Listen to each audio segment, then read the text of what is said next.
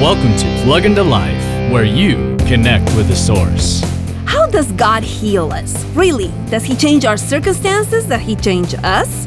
Let us go back to the amazing story of Exodus 15 25, when the people of Israel were thirsty and found some water, but it was bitter. So God gave Moses the strangest solution. He showed him a tree, and he threw it into the waters, and they became sweet.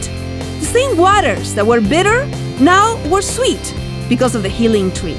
This is no doubt a symbol of the cross. God, through His Son, has given a way out. His victory over evil even brings sweet peace in dark times. Soon the bitter waters of this world will be over. Until then, trust the healing tree. Woohoo! For more insights and resources, plug into Jesus101.tv. That's Jesus101.tv.